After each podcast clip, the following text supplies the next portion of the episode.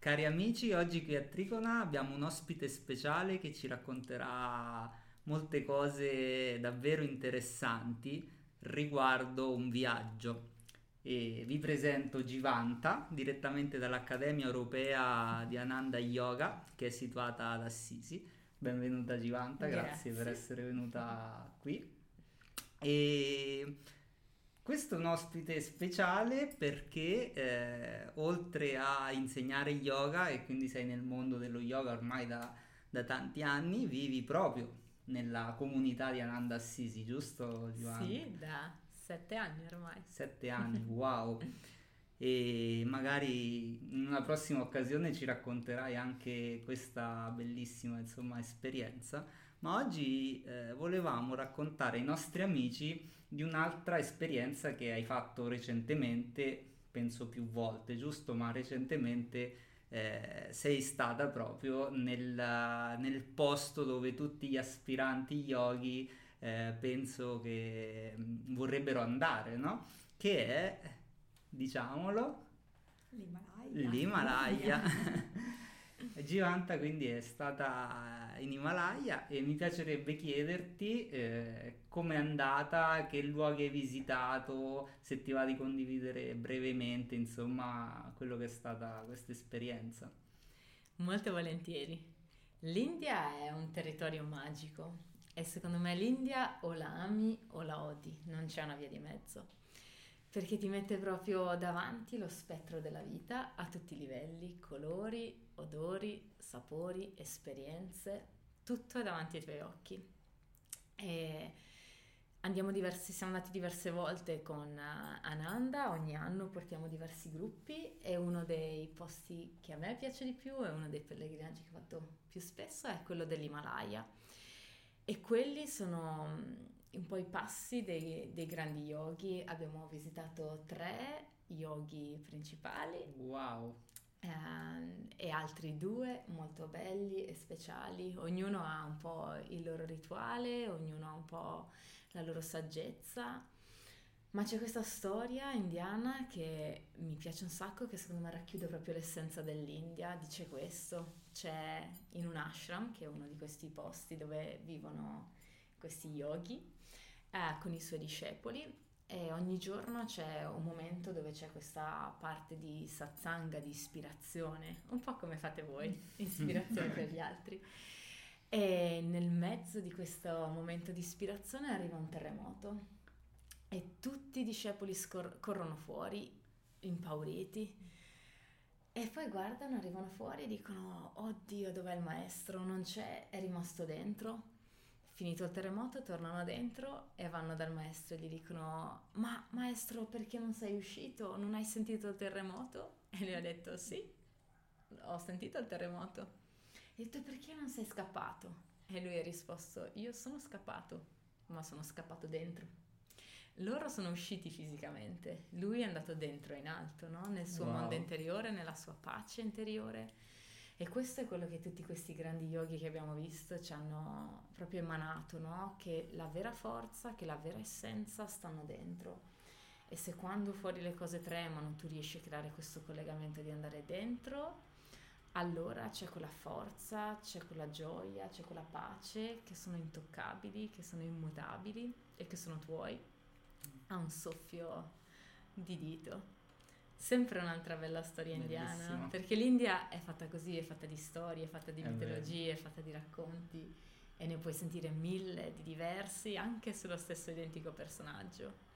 Ma un'altra storia dice così, c'era questa riunione tra gli dei e volevano capire dove nascondere il segreto della felicità, perché non volevano che l'uomo riuscisse a trovarlo.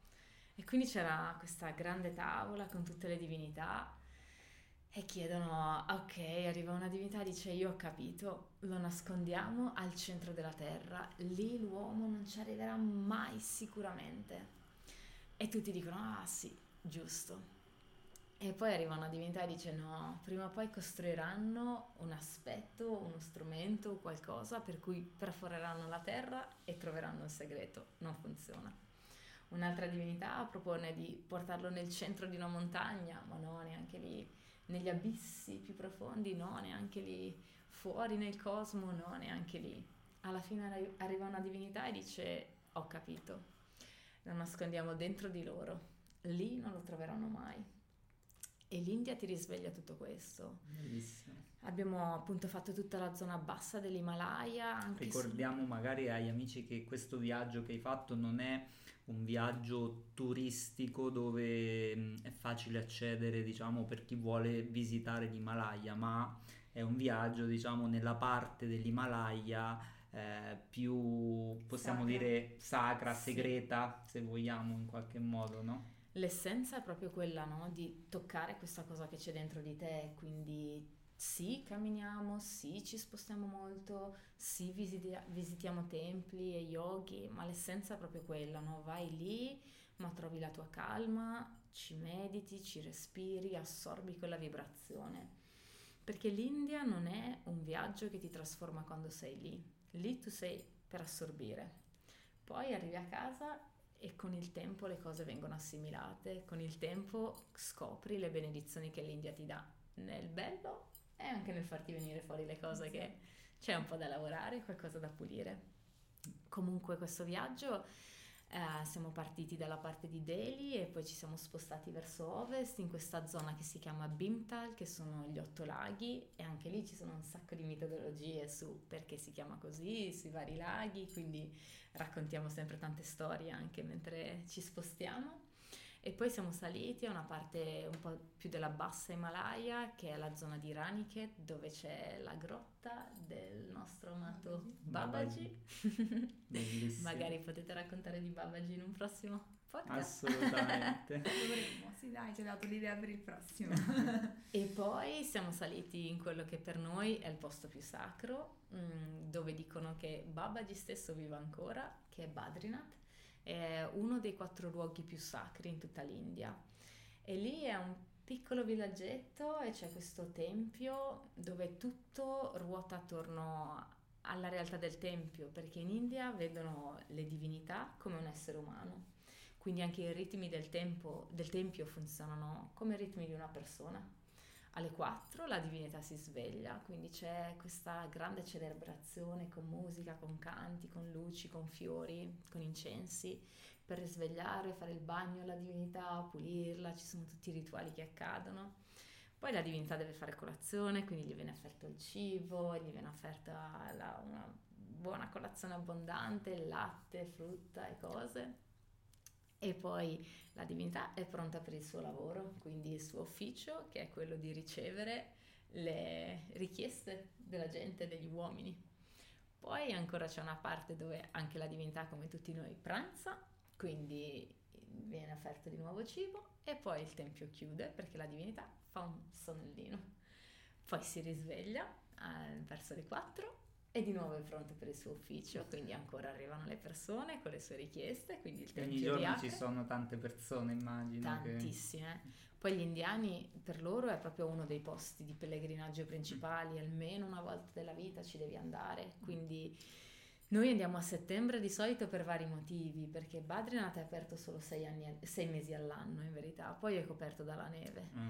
Poi ci sono le piogge, quindi cerchiamo di evitare quel periodo, e poi ci sono le vacanze degli indiani che sono maggio e sicuramente non ci vuoi andare in quel periodo perché è già molto pieno e quindi di solito andiamo eh, settembre-ottobre che. E com'è la temperatura nell'Himalaya in questo... Le temperature periodo? si stanno alzando, stanno diventando... Io la prima volta sono andata nel 2019 2019 e adesso quest'anno era molto più caldo. Mm, certo, ti devi vestire a strati perché sono comunque 3004 metri di altitudine, quindi... E dove dormivate voi quando eravate su? Eh, Lì facevamo fuori gli yogi, no, dentro gli yogi e fuori i principi. no, andiamo sempre in hotel l'India comunque ha tanti aspetti, no? uno di quelli è anche il cibo e la pulizia, quindi quando portiamo le persone in pellegrinaggio siamo sempre in hotel dove sappiamo che il cibo è buono, dove l'acqua è pulita E lì c'è pure uno scaldaletto, quindi puoi proprio Wow. anche rilassarti. E quindi quando voi avete visitato questi grandi yogi, avete vissuto questo rituale della giornata loro, cioè loro si muovono in questo modo? Allora, loro sono un po' particolari, eh, ognuno ha un po' i suoi rituali, le sue cose, Ok. eh, sono un po' diversi tra loro. Il tempio funziona in questo modo, noi li abbiamo visitati nei loro ashram, quindi con noi mm, siamo stati magari due ore e abbiamo, Ok. con loro siamo stati due ore, abbiamo mm, principalmente ricevuto la loro benedizione, fatto un po' di discorso ispirante insieme. Quindi la parte d'ufficio che dicevi La prima. in parte di pratica. ufficio, siamo andati a chiedere una preghiera, una benedizione. Che bello. Quindi il tempio funziona in quel modo, invece questi yogi hanno comunque un pochino i loro rituali che un pochino ricalcheranno Ogni yogi, questi- ogni maestro ha sempre dei discepoli e spesso i discepoli costruiscono un ashram, che è un po' una stessa cosa di un monastero per noi qui in Mm, Occidente, mm, no? Dove loro possono fare le loro pratiche, dove possono ispirare e, e condividere i loro insegnamenti, quindi siamo stati principalmente nei loro ashram. Bellissimo. Bello. Grazie Spero verrete mille. prima o poi. Ah, sicuramente. Speriamo presto. sì, assolutamente. che- Sarà il viaggio della vita, ce lo diciamo sempre, quindi prima o poi mettiamo a posto un po' di cosine, ma speriamo molto presto, perché poi quando senti eh, questi racconti tuoi, quelli di altri, insomma, di Ananda, vorresti subito andare, no? Cioè il cuore è già là e, e quindi succederà sicuramente presto. Assolutamente. Per arrivare in Himalaya a una persona bisogna chiedere e questo è Babaji. Senza il permesso di Babaji a Badrinath non si Non arriva, si è va. casa sua. E lì come funziona? Voi, mh, cioè, per ar- fare questi sentieri poi si, si dorme anche nell'Himalaya, quindi nell'Himalaya ci sono degli hotel anche? Allora, noi ci spostiamo sempre con l'autobus perché tutta la zona da Delhi a Bhimtal a Badrinath è una buona zona, è non tanto in chilometri, ma in strade indiane, quindi vuol dire un sacco Tutti di ore. sentieri, tutte- E, e quindi le camminate che facciamo sono principalmente quando siamo a Badrinath, che stiamo lì una settimana, e poi da lì ci sono i sentieri che ti portano in uno che si chiama la Valle degli Dei e ti porta proprio dalla regione di Badrinath, che è dedicato più a questa divinità di Vishnu, che è colui che mantiene le cose nella vita. E poi se tu attraversi la valle vai dall'altra divinità che è quella che distrugge, che Shiva. trasforma, che è esattamente Shiva. E poi dall'altra parte, in un'altra camminata, c'è la via dei Pandava, la via al paradiso, che è la parte finale di un racconto epico lunghissimo, il più lungo in tutta la storia, che è il Mahabharata. E quella è proprio l'ultima scalata in cui i Pandava, una alla volta, hanno lasciato il corpo e l'ultimo si è liberato verso l'alto. Quindi c'è realtà, c'è storia, c'è metodologia, c'è tanto. Abbiamo scelto questi posti proprio perché dietro c'è anche questo aspetto più sottile che puoi assorbire, fare tuo e ti aiuta a crescere da dentro. Bellissimo. E ti volevo chiedere, per te c'è stata un'esperienza, un aneddoto, qualcosa di trasformante in questo viaggio o che ti ha colpito, che ti è rimasto un pochino che si può raccontare che perché si a può volte raccontare, devono rimanere ovviamente. intimi, giusto? C'è una cosa speciale che succede ogni volta perché Badrinath sì è così alto di altitudine, ma c'è proprio qualcosa di diverso. Con Jaeder, che è anche il direttore dell'accademia, dice, diciamo sempre, è come se cielo e terra sono più vicini. E tu sali con dei pensieri e quando arrivi lì provi anche a pensare ai tuoi problemi, alle tue situazioni, alle tue cose, ma non ce la fai perché tutto vibra a una vibrazione più alta Come se cambi dimensione. cambi proprio un po' di dimensione e perdi questa sensazione di spazio e di tempo. Ti E, distacchi un po', quindi proprio.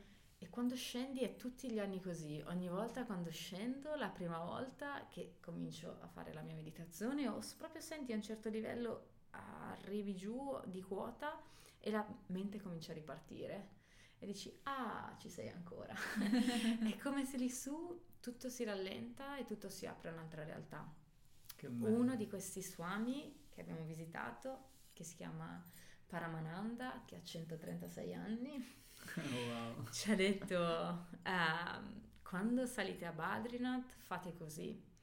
Guardate il divino in tutte le cose, percepite il tocco del divino nel vento, nel caldo del sole, nei sorrisi della gente.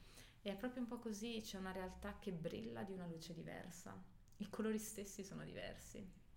E non è una percezione solo mia, tutti eravamo in 43 questa volta e tutti hanno avuto una percezione, percezione che lì c'è qualcosa di magico. Poi c'è anche l'altitudine, quindi anche fisicamente non è tanto per tutti perché comunque lo senti che il respiro è diverso. Chiaro. Mm, però qualcosa di magico l'hanno sentito tutti non è come nelle Dolomiti, diciamo. nelle che le Dolomiti sono meravigliose comunque. esatto. Il messaggio Bene. che possiamo lasciare è un po' questo, no? di cercare di vedere il divino proprio nel quotidiano, in qualsiasi aspetto, forse in mezzo alla natura è più facile, però insomma cercare proprio di vedere questa parte divina anche quando incontriamo delle persone, nel sorriso appunto, possiamo anche noi no? regalare un sorriso per primi e quindi cercare di manifestare no, il divino che è in noi e che possiamo ritrovare anche nell'altro. Forse proprio ricollegandoci alla storia che hai raccontato della, dove è stata nascosta questa, questa perla, questo tesoro, l'invito potrebbe essere di iniziare a cercare non tanto fuori, neanche in un luogo come l'Himalaya, perché quello accadrà quando sarà il momento, ma piuttosto iniziare oggi da casa tua o da qualsiasi posto a ritrovare quella gioia che è stata nascosta no? dentro di te come... Assolutamente.